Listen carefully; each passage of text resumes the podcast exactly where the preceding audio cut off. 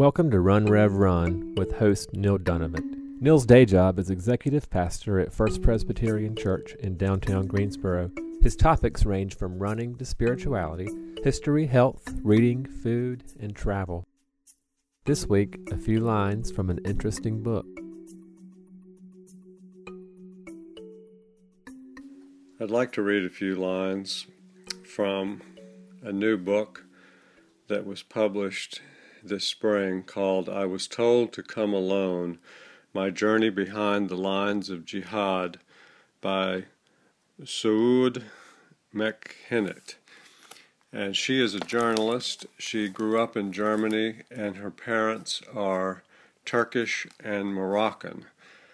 Young woman in her 40s, and has written a very autobiographical account of her attempts as a Muslim and as a Westerner understanding the Islamic terrorism.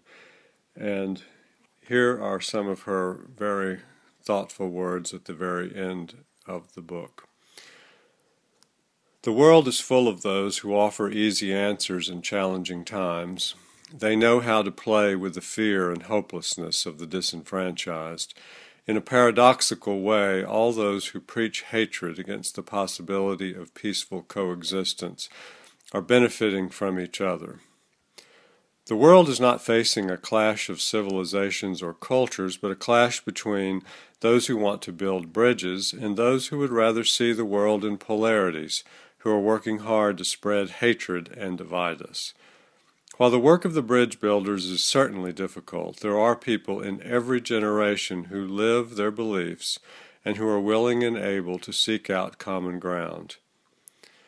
Who sets the rules for everyone else? This isn't just a problem for the Muslim world, it is also a problem for the West.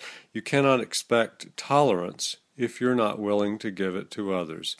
The minute somebody says, I'm right, you're wrong, is the minute we give up the space for conversation.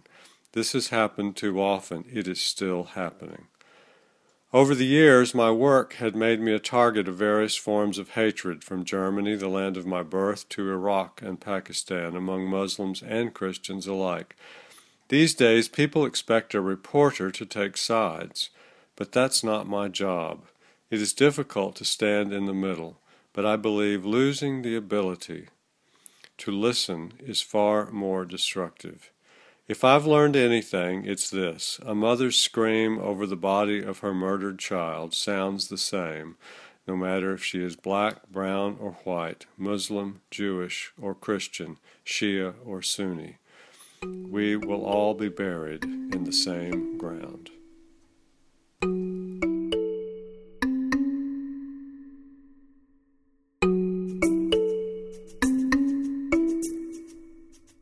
Subscribe to Neil's podcast in the iTunes or Google Play Store.